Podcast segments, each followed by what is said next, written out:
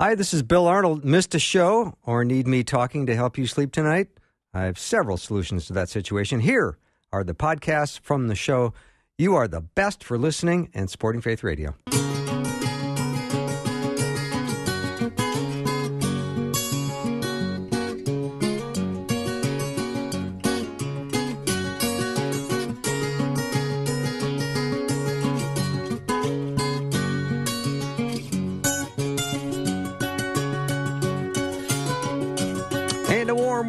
Afternoon show with Bill Arnold. I'm the Bill Arnold part of that little sentence. Welcome to Tuesday. I'm glad you're with me today. It's going to be a great uh, couple of hours ahead. I hope you can spend all of them with me, and I hope you're uh, having a good day on top of all of that. Um, yesterday or the day before, I think I was encouraging or talking to a guest, and we were suggesting that it's always good to take small steps, little bite-sized steps, and and even something as simple as memorizing a verse in Scripture. And as one of my listeners, I encouraged to memorize Galatians 2:20 and I was going to hold him to the fire on that one. And that goes like this because I memorized it years ago and I love this verse. I have been crucified with Christ and I no longer live, but Christ lives in me.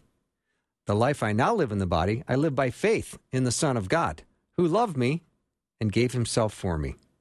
That's a pretty uh, awesome verse to learn, Galatians 2:20.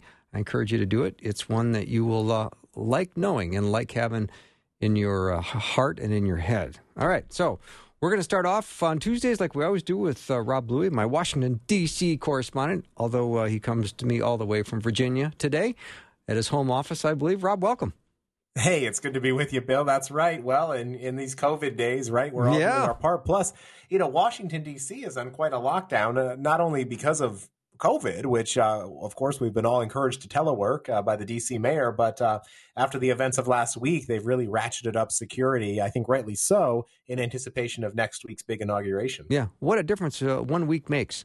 Let's talk, Rob, about some of the fallout from the uh, attack on the Capitol. What do we know, and uh, who will be held accountable? That kind of stuff.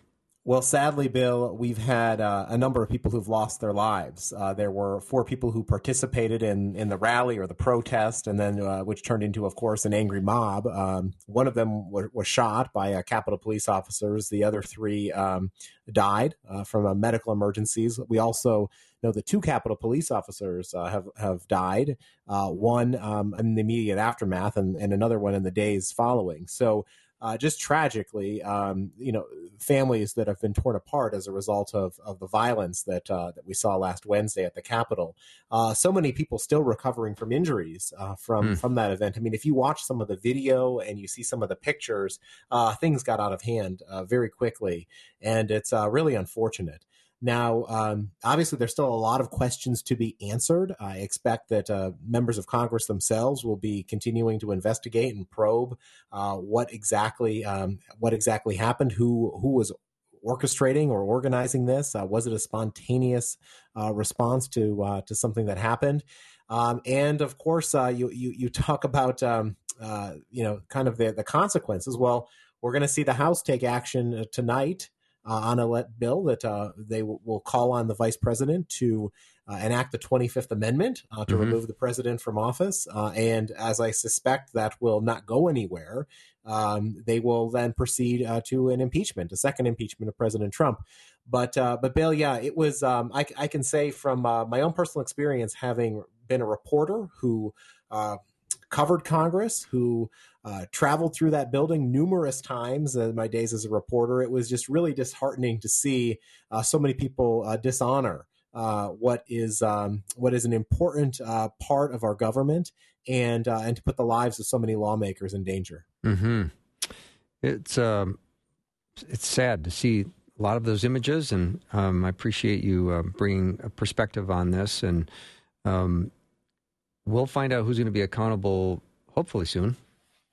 I, I think we will. I mean, a number of people have already been arrested by law Mhm. enforcement officers, and uh, and I expect that more uh, will be in the days to come. hmm You know, th- th- so much of this was captured uh, either in video or in, in photos that uh, you know it's it's quite clear that um, uh, that you know it's uh, it's a situation that we we, we need to prevent. Uh, it is uh, it is a tragedy that uh, this um, this played out before the American people the way it did. Normally, January 6th, just to give your listeners some perspective, normally January 6th, or the date when Congress counts the electoral votes, is a is an opportunity um, to basically certify the election. I mean, it's a it's a largely ceremonial uh, event. Uh, the vice president, uh, whoever that might be, uh, sits in the chamber. Um, they they can hear uh, objections. Objections are allowed under the Constitution. We know from past elections in 2001, in 2005, even in 2017. Uh, there have been members of Congress uh, who have objected, uh, but it's never it's never uh, reached the point that it did uh, on on last Wednesday, and uh, and hopefully it never will again. Mm-hmm. Rob, I would love for you to talk a little bit about some of the the big tech censorship that's going on. Um, interesting on Parler, there's a, a, they they call it a networking error uh, if you try to go on Parler, it says it seems that we are either over capacity or you are experiencing a poor network connection.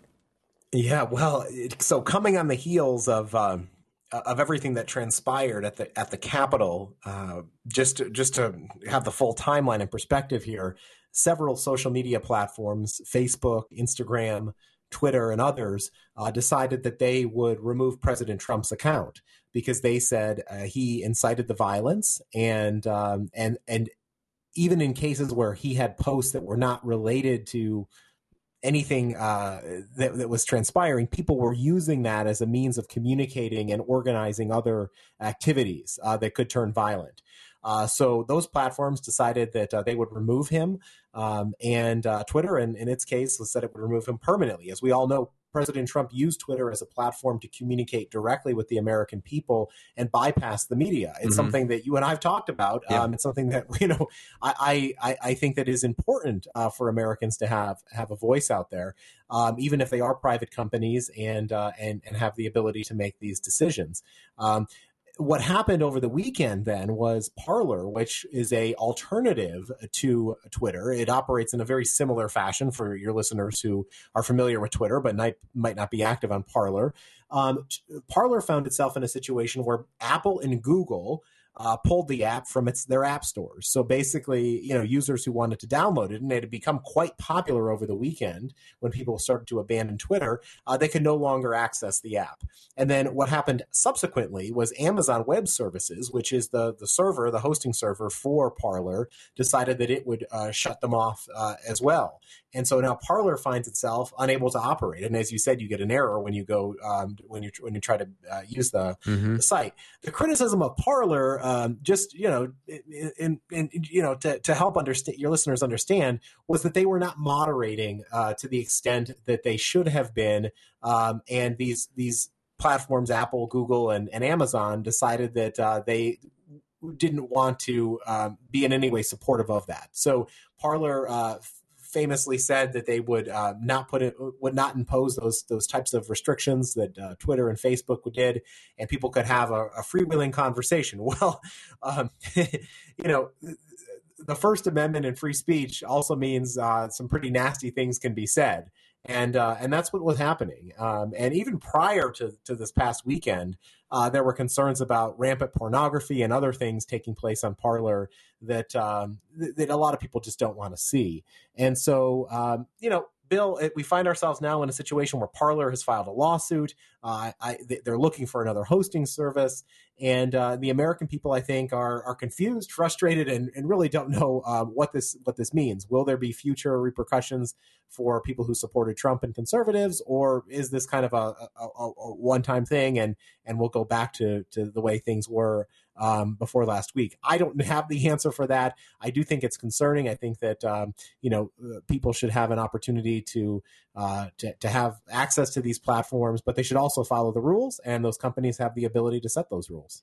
So I'm just trying to guess what could come next. I mean, they were able to uh, silence a sitting president and take his voice off. What what could happen next? I mean, what what could happen to to you and me in terms of of maybe they don't like what we think or what we say. So all of a sudden you go to try to make a purchase on Amazon and you can't do it. That's right. Well, and uh, you're you're absolutely right, Bill. Uh, corporations have for long before this past week uh, been taking these types of actions. We've talked about on your show how the Daily Signal and, and even the Heritage Foundation, our parent, have found itself crosshairs with uh, with YouTube in the past over some content of uh, a medical doctor talking about the dangers of giving puberty blockers to young children, for instance, was was removed and uh, and and a former uh, transgender individual talking about his experience that was removed. So uh, it's not it's not just you know about what happened last week. Um, this is something that's been building for quite some time. I mean, in the case of somebody like like President Trump, obviously you still have a pretty big platform if you wanted to uh, through the White House to get your message out. But I worry about those individuals uh, who who don't necessarily have the, the, means to do that, but use these platforms as a way of communicating. And uh, and it could be communicating on a range of issues. It could be just talking to family and friends. It could be trying to run an advocacy campaign for something or a political campaign. And if these platforms are squelching that speech, then I think rightfully they should be concerned about it. And so um, I, I think that you're going to see it expand to other areas. You've already seen an airlines union talk about uh, denying um, uh, Trump supporters uh, the ability to fly on planes. Uh, you have seen some major corporations come out and say that they're not going to donate, make political donations to certain candidates.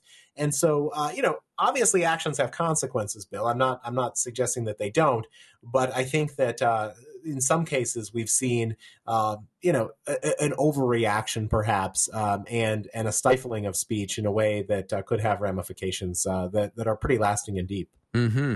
Rob Bluey is my guest. He's the executive editor at the Daily Signal. We'll take a short break and we'll be right back.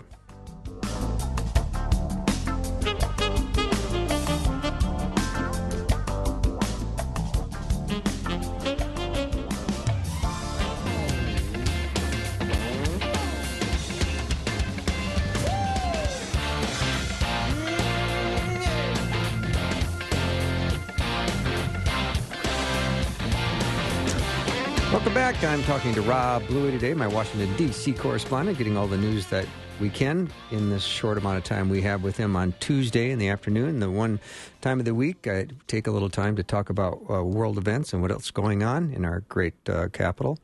Uh, and Rob, I'm, I'm, still stuck on some of these uh, big tech censorship uh, things that are happening. And the tech companies are so incredibly big and powerful. Um, what what is going to happen to them? Will that will they finally have more regulations put on them, or are they um, too connected in in uh, with the powers in Washington?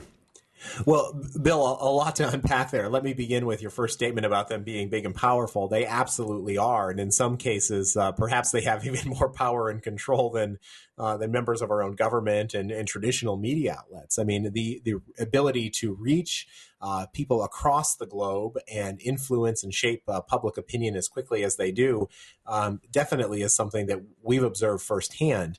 Uh, we know that they have powerful algorithms that control what content shows up in someone's newsfeed on Facebook, for instance, and uh, and that has lasting impressions. We also know that uh, it, it's it's creating these filter bubbles where individuals uh, simply follow those people that uh, they know or agree with, and they not are are not necessarily exposed to diverse opinions. And I think that that's one of the things that troubles me, as I, I as somebody who oftentimes tries to to understand and, and, reason with those who who might think differently than than I do. Um, you know, social media doesn't necessarily help that. So. Uh, to your point about what can be done, well, there are several legislative proposals already um, out there for consideration. We haven't seen any, uh, well, we've seen attempts to to enact them, but we've not seen anything come to fruition. You might recall that there was a move um, on the part of President Trump and some of his supporters at the end of last year to insert a repeal of Section 230 of the Communications Decency Act into the National Defense Authorization Act. That ultimately didn't go anywhere because I think, as as uh, as you might might suspect that really has nothing to do with our our defense or military. So it, it was um, not necessarily the most appropriate vehicle to pursue that. Uh, the Section 230 is what oftentimes gets the most focus and attention. That is a provision of the 1996 Communications Decency Act. Uh, that was a, a, law that was passed at a time well before Facebook and, and Twitter ever came onto the scene. And essentially, what it did is it gave these tech companies immunity from lawsuits. So it, it provided, codified into law, um, a protection that President Trump and other supporters say is unfair, that other businesses don't necessarily have the shield, and big tech shouldn't have it either. Um, so, for instance, if President Trump wanted to sue uh, Twitter for removing him from the platform, he probably wouldn't have much legal ground to stand on as a result of this provision. So there are some who want to repeal it entirely, get rid of it, and say, no, just open the floodgates to the lawsuits. There are some, uh, including my colleague uh, at the Heritage Foundation, Klon Kitchen, who has suggested some meaningful reforms that you could make to the law. Uh, after all, um, you know, the, the, the, law that was written in 96 uh, could not have anticipated what, what the world would look like in 2021. Right. So it's not necessarily a bad idea to improve it. So those are a couple of things. There are some more radical ideas like breaking up the companies, pursuing antitrust action.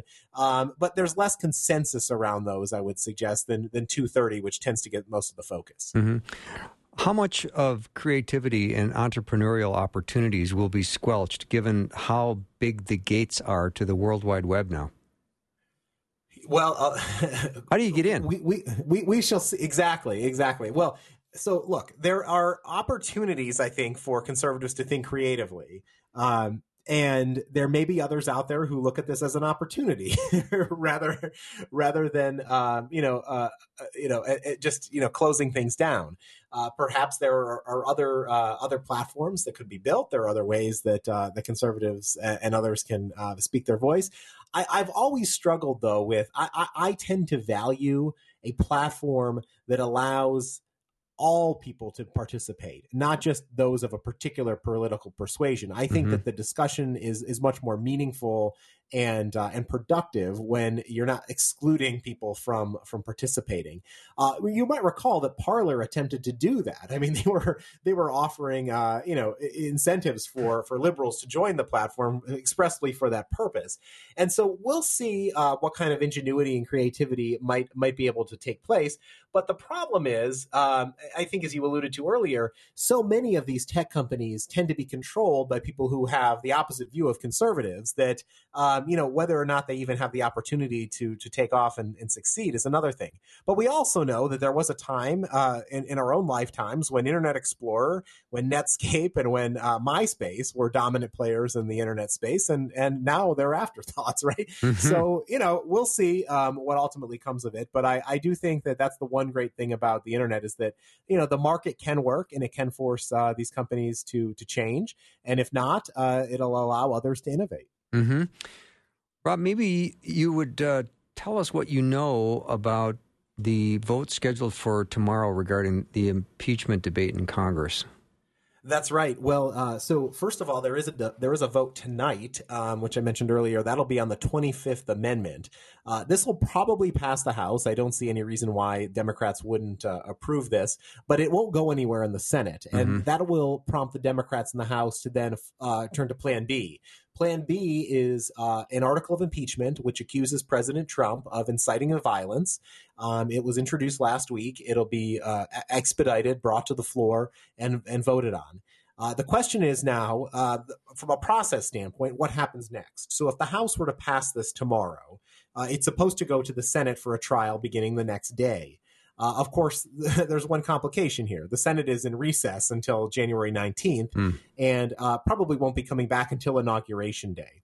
So uh, there's some question about how this all would play out. There's also a lot of questions, Bill, about what do you do if can you have an impeachment trial if somebody's already out of office, uh, as would be the case for President Trump on January 21st or, or the afternoon of January 20th. So um, a lot to be sorted out over the next week or so. I, I do expect uh, the House to proceed with the impeachment unless Joe Biden, the president elect, makes a last ditch effort to dissuade it. Um, because he thinks it'll be too divisive. And he, we've all heard uh, uh, President-elect Biden talk about the importance of unifying the country. Uh, but you know, this is a weighty decision, and up until now, he said it's uh, it's in Congress's hands to decide how to move forward. Mm-hmm. Rob, what do we have as far as an update on the COVID and the vaccines, and how fast are we getting distribution, and is it uh, a smooth process so far? Well, it's been a little bumpy to be honest with you, Bill. Um, you know, I, I um, was grateful to see that in uh, in my home state of Virginia that uh, teachers are, are now going to be eligible uh, in the next wave, I believe, beginning Saturday to get their vaccines. Um, as your listeners know, as somebody who has two kids in elementary school, uh, we are we are eager to have yes. as, as much of a return to normal as possible. So I think one of the first steps to doing that is making sure our teachers are protected and uh, and they get the vaccine. So glad to see that they're in that next group. A lot of uh, states are focusing on people over the age of 75 or in some cases age of 65, and I think that uh, pr- making those priorities and making it clear in their communication with uh, with the American people is really important because even even I'm a little confused about what category I fall into, Bill, and what category my parents would fall into. So we need to make sure that uh, we have have clarity on that good news coming out of uh, both HHS and and the Biden, the, the, forthcoming Biden administration that they're going to do all that they can to get as many vaccines uh, made available uh, to those uh, to those Americans who, who are ready to, to take them. I think uh, it's uh, it, it's disturbing to see that some vaccines are not being utilized and had to be disposed of because they weren't weren't used in the appropriate amount of time.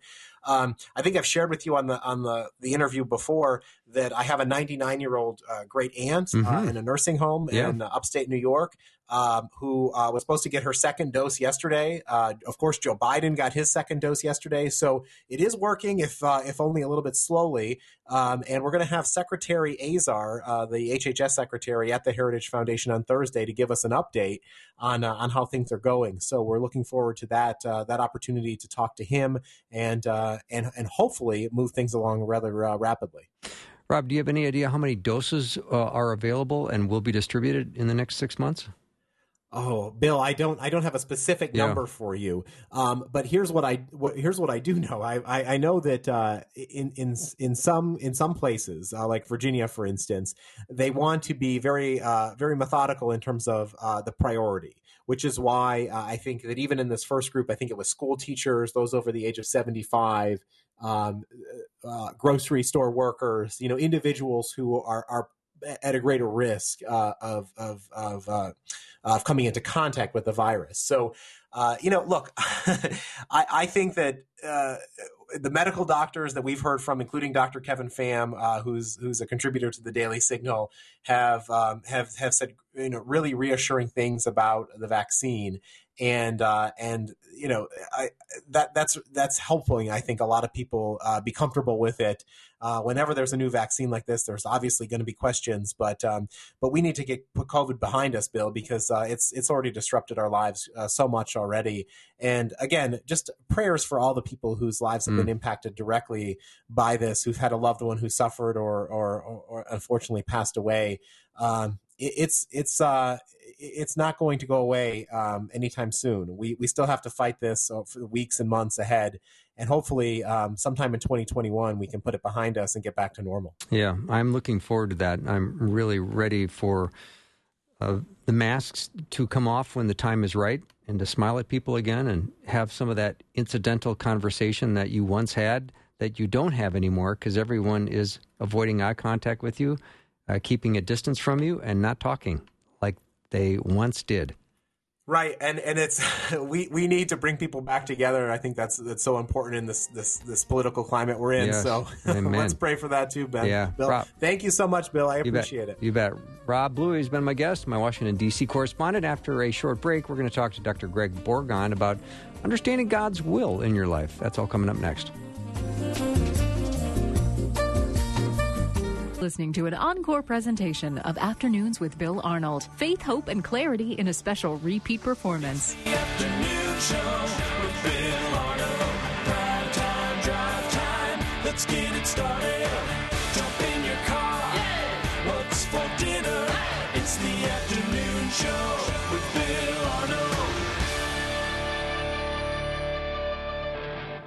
Right, we are back with Dr. Greg Bourgond. He is uh, founder of Heart of a Warrior Ministries.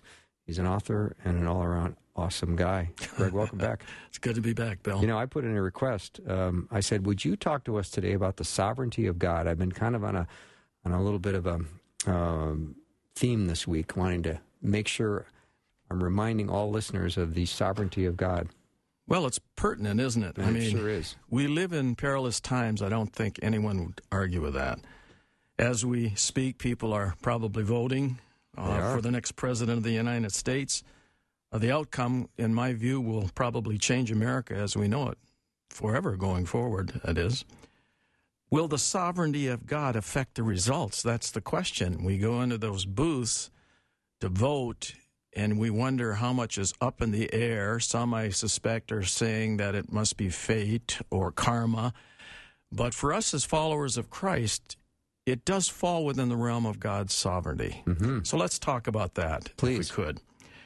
So, when we talk about sovereignty, um, what does it really mean? It means being the ultimate source of all power, authority, and everything that exists. Only God can make those claims. Therefore, it's God's sovereignty that makes him superior to all other gods and makes him and him alone worthy of worship. Just for the fact of his attributes omniscience, uh, omnipotence, omnipresence. He's all knowing, Yeah. he's all powerful, he's everywhere. Yeah. He's probably, well, not probably, he is the only one that can honestly claim the name of a sovereign. We talk about leaders in other countries, uh, they're often referred to as sovereign, but they're faulty sovereigns. They Yeah. certainly don't satisfy this definition of Yeah, sovereignty. Greg. Well, let's let's go to the let's go to the Bible. Let's go to the Word and find out what the Word says about the sovereignty of God. Well, here's what it says, bu- uh, uh, Bill, about the sovereignty of God. Number one, God is above all things and before all things. He's the Alpha and the Omega, the beginning and the end. He's immortal and he is present everywhere so that everyone can know him, according to Revelation 21 6. Secondly, God creates all things and holds all things together, both in heaven and on earth, both visible and invisible. Uh, Colossians 1.16. God knows all things, this is scary, past, present, and future. There is no limit to his knowledge, for God knows everything completely before it even happens. Romans 11:33. Number 4, God can do all things and accomplish all things. Nothing is too difficult for him, and he orchestrates and determines everything that's going to happen in your life, my life, in America and throughout the world. Whatever he wants to do in the universe, he does, for nothing is impossible with him, according to Jeremiah 32 17. Mm-hmm. And finally, God is in control of all things and rules over all things. He has power and authority over nature, earthly kings, history, angels, demons. Even Satan himself has to ask God's permission before he can act. Psalm 103 19. So it's good to go ahead and step back for a minute and think about what the facts are. We've heard a lot in uh, rhetoric from various candidates about what the facts are. well, here's the facts with regard to God's sovereignty. Number one, God is preeminent in power and authority. I think all followers of Christ would agree with that. God's sovereignty is a natural consequence of his attributes, which we've already uh, described being all powerful, ever present, and all knowing. He rules the universe, he sets boundaries. Nothing in the universe occurs without his permission. He can prevent anything he chooses. Chooses is the key to prevent. God offers humanity choices. God holds us responsible, however, for those choices and the sins that may follow as a result of those mm-hmm. choices. There's a difference between the perfect will of God and his permissive will, and we'll get into that in a little bit.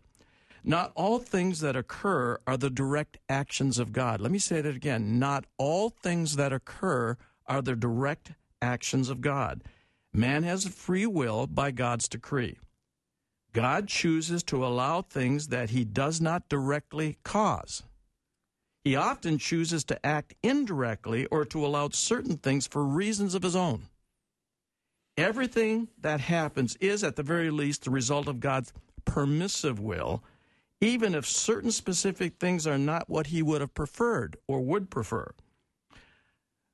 God allows mankind free choices. God does not directly cause everything to happen. Some of his decrees are efficacious, that is, they directly contribute to the fulfillment of God's desire. Others of his decrees are permissive, that is, they allow for indirect fulfillment of God's desire, maybe well down the road, maybe after our life. I don't know if I completely understand that, what you just said. About being uh, indirect fulfillment of God's desire? Well, some of his decrees are efficacious, that they di- directly contribute to the fulfillment of God's desire. I think I get that.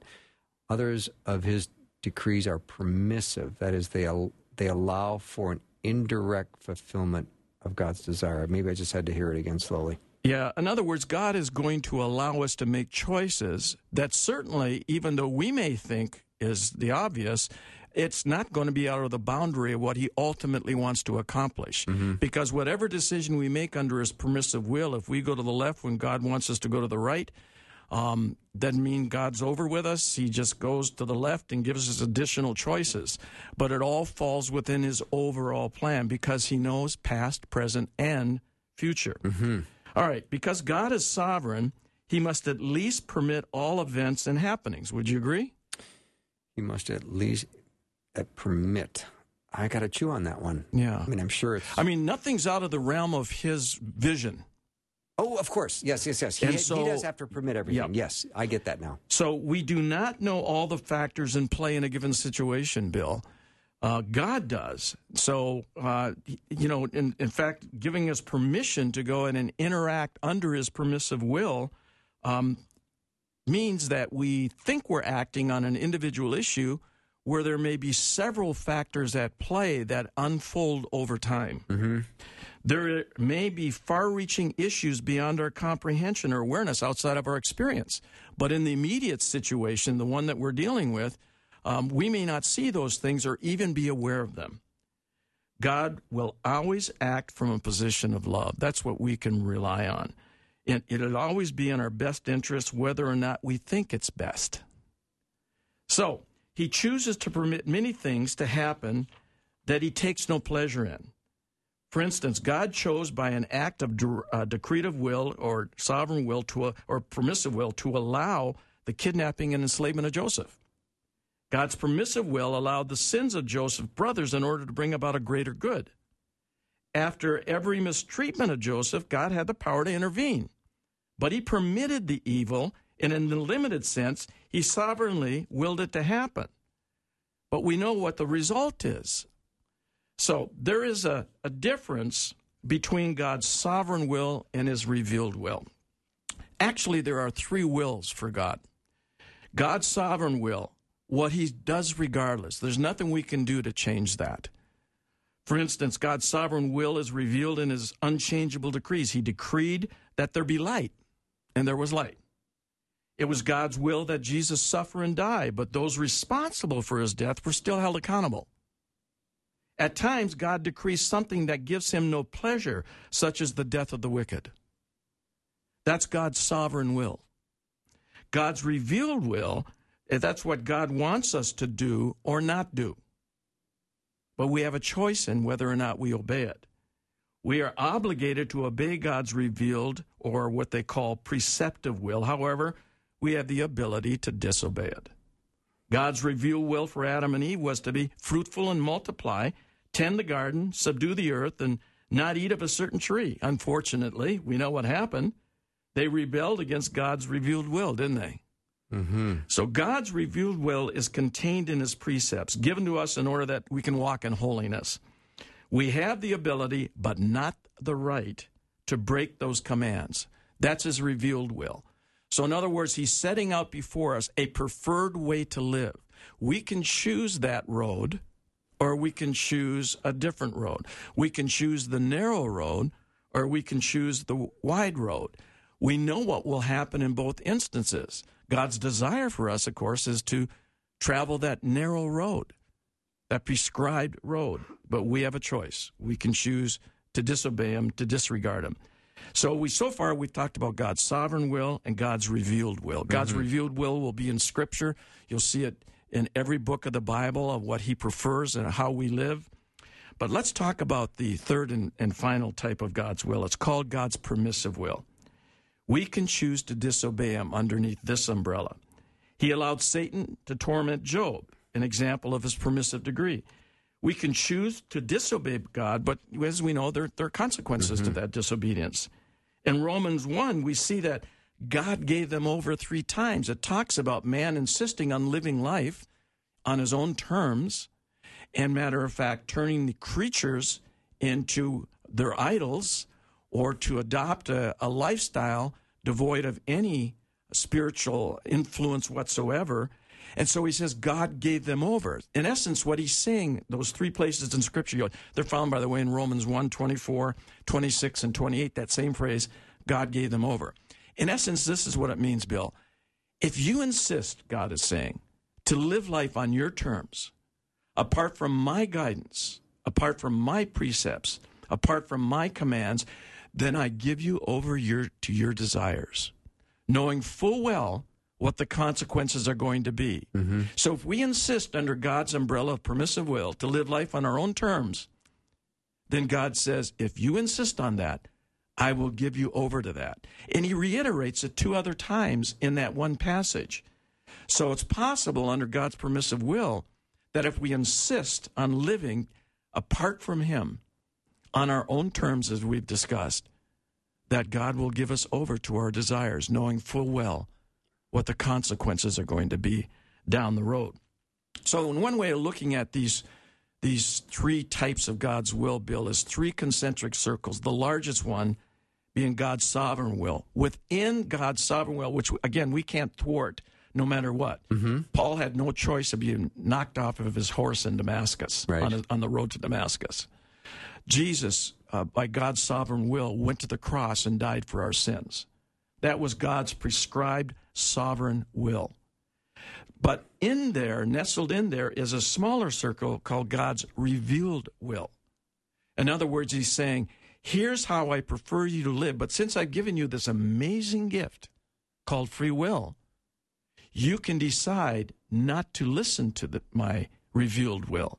This is the way to live if you want to be truly human, if you want to realize your full potential, if you want to be tuned to my heart. Mm-hmm. This is my revealed will. And then the smaller circle within those two is God's permissive will.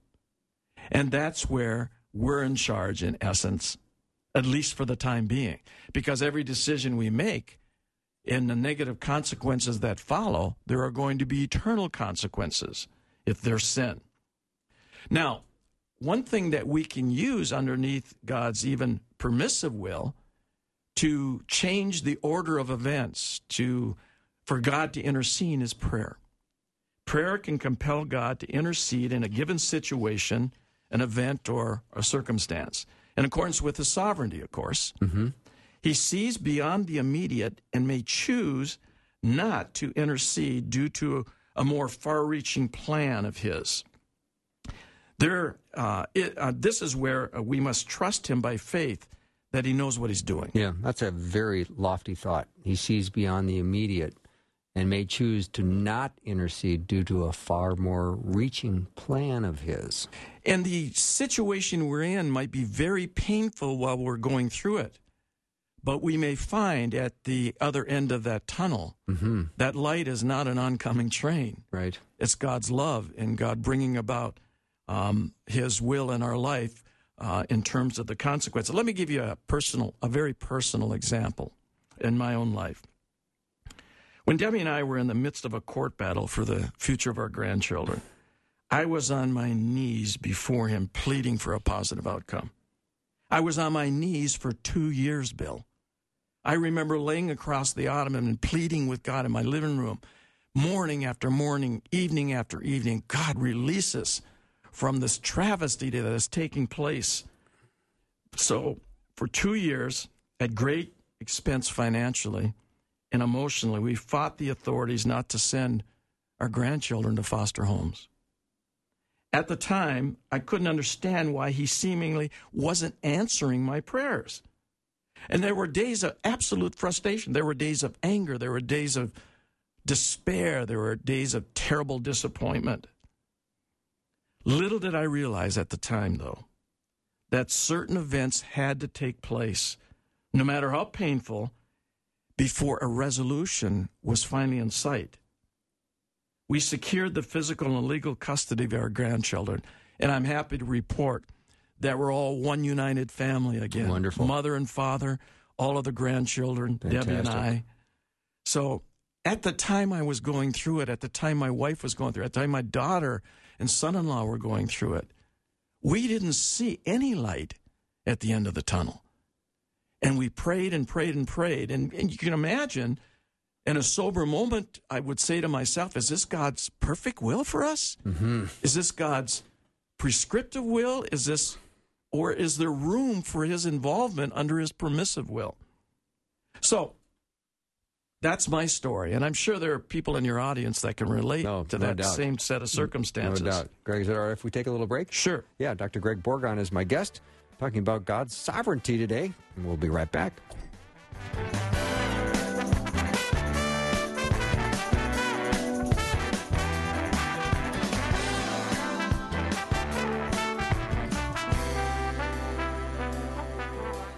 You're listening to an encore presentation of Afternoons with Bill Arnold. Faith, hope, and clarity in a special repeat performance. That's the theme song for Dr. Greg Bourgond, Heart of a Warrior's Ministry. So, really a tender story uh, about you pleading uh, to God for a positive outcome for your grandkids. And when you found yourself in the midst of those difficult, troubling times, were you crying out, "Where, where is God in all of this?" Absolutely. I mean, there were more times than knowing God was absolutely with me. I knew intellectually, Bill, that He was, mm-hmm. but emotionally and my the passion of my soul, I just felt desperate. I felt alone. That was not God's doing. It wasn't that He walked away. Is that I was in so much turmoil at the time and so much darkness that it was engulfing me. I didn't see His light Mm-hmm. that he had never left me, that he had me in the palm of his hand. I want you to know I did apologize to him later for my lack of faith That was in nice light you. of everything Yeah, that, that was probably happened. wise. But it doesn't mean that it's always going to turn out well. And that's where faith and trust comes in. Mm-hmm. But I learned a big lesson about trusting God through that whole experience. As we talked about uh, offline a few seconds ago, God often operates on multiple planes at once. He may be operating in the specifics of the situation you're involved in.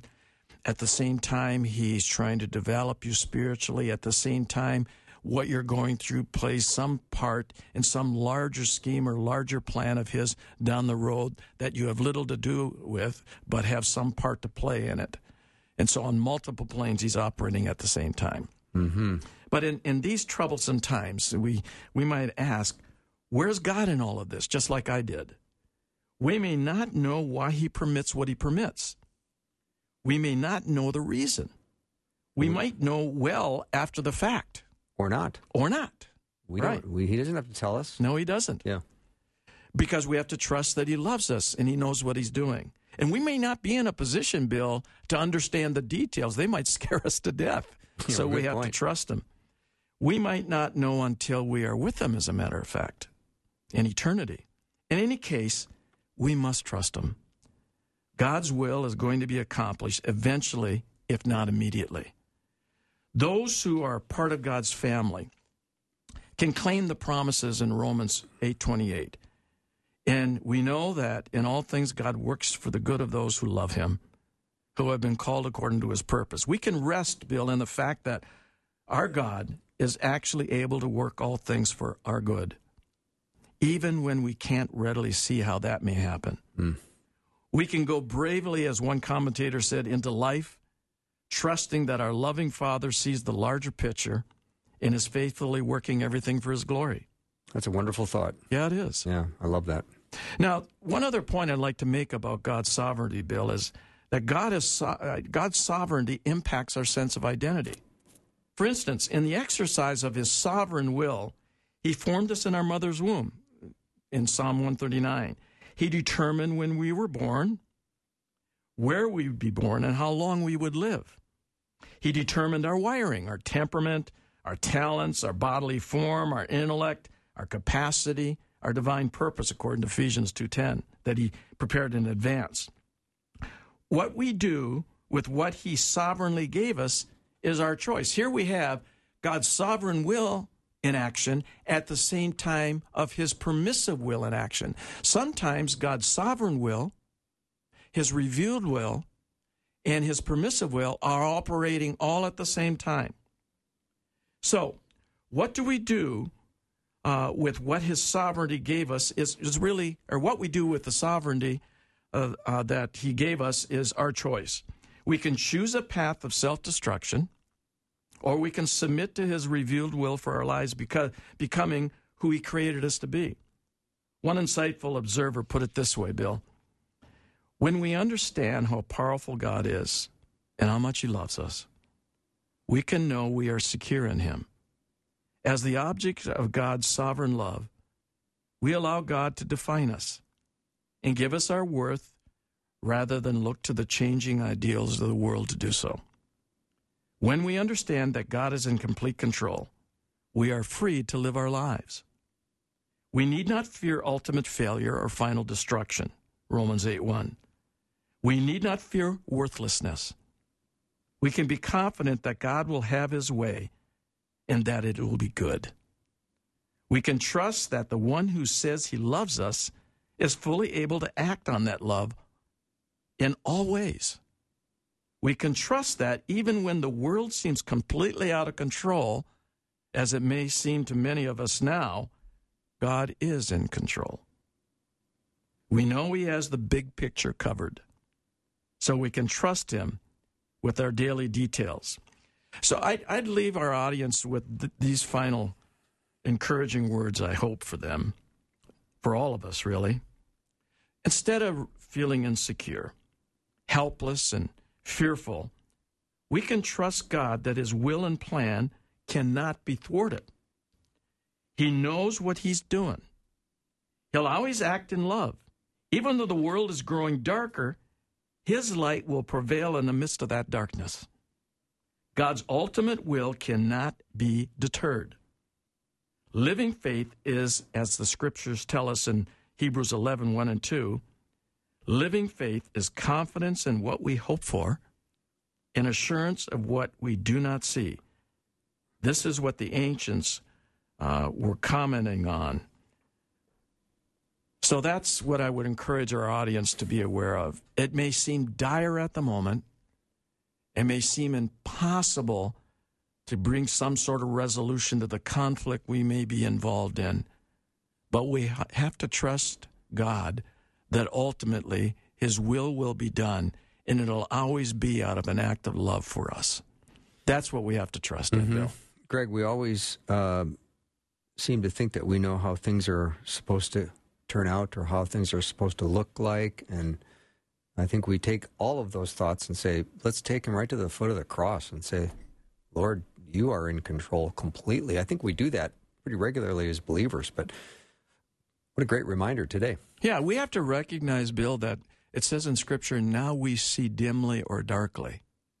When we're in His presence, we'll see clearly. I think there's going to be so many aha moments when we meet Jesus Christ and we finally realize, oh, that's what you were doing. I didn't have a clue, Lord. Yeah. As a matter of fact, I was mad about it at the time, but now I see your the beauty of your plan, and I bend my knee to you as sovereign Lord. Mm-hmm. What a happy moment that'll be. Yes, it will. Yeah. Greg, I appreciate you coming in and sharing this uh, many scripture passages on uh, the sovereignty of God. I, I love the subject. I think it's uh, one we should be thinking about every day. And you've given us lots of great scripture verses to look at. And I think if we will dissect these, there's a whole lot to chew on here. And I appreciate uh, all the reminders and what the Bible says about the sovereignty of God, what the facts are, and how uh, we can choose uh, to be obedient and follow His will. You know, I, I have to remind myself regularly of this sovereignty we've just discussed, Bill, especially in the midst of the darkness. And so when you you are in darkness, folks, remember God's sovereignty in your life. And that sovereignty is always based on a foundation of love, unconditional regard for your well being and welfare, even if we can't see the immediate result at the moment. I love that. Great uh, way to end. Dr. Greg Bourgond has been my guest. His uh, website is heart of a Minis- heart of a warrior heartofawarrior.org. Heartofawarrior.org. We'll take a little break. We got hour two coming up. Uh, Hans von Spakovsky will be joining the show right at the top of the hour. Uh, look, looking forward to a conversation with him. Be right back.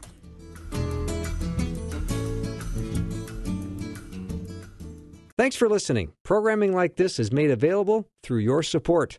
Information available at myfaithradio.com.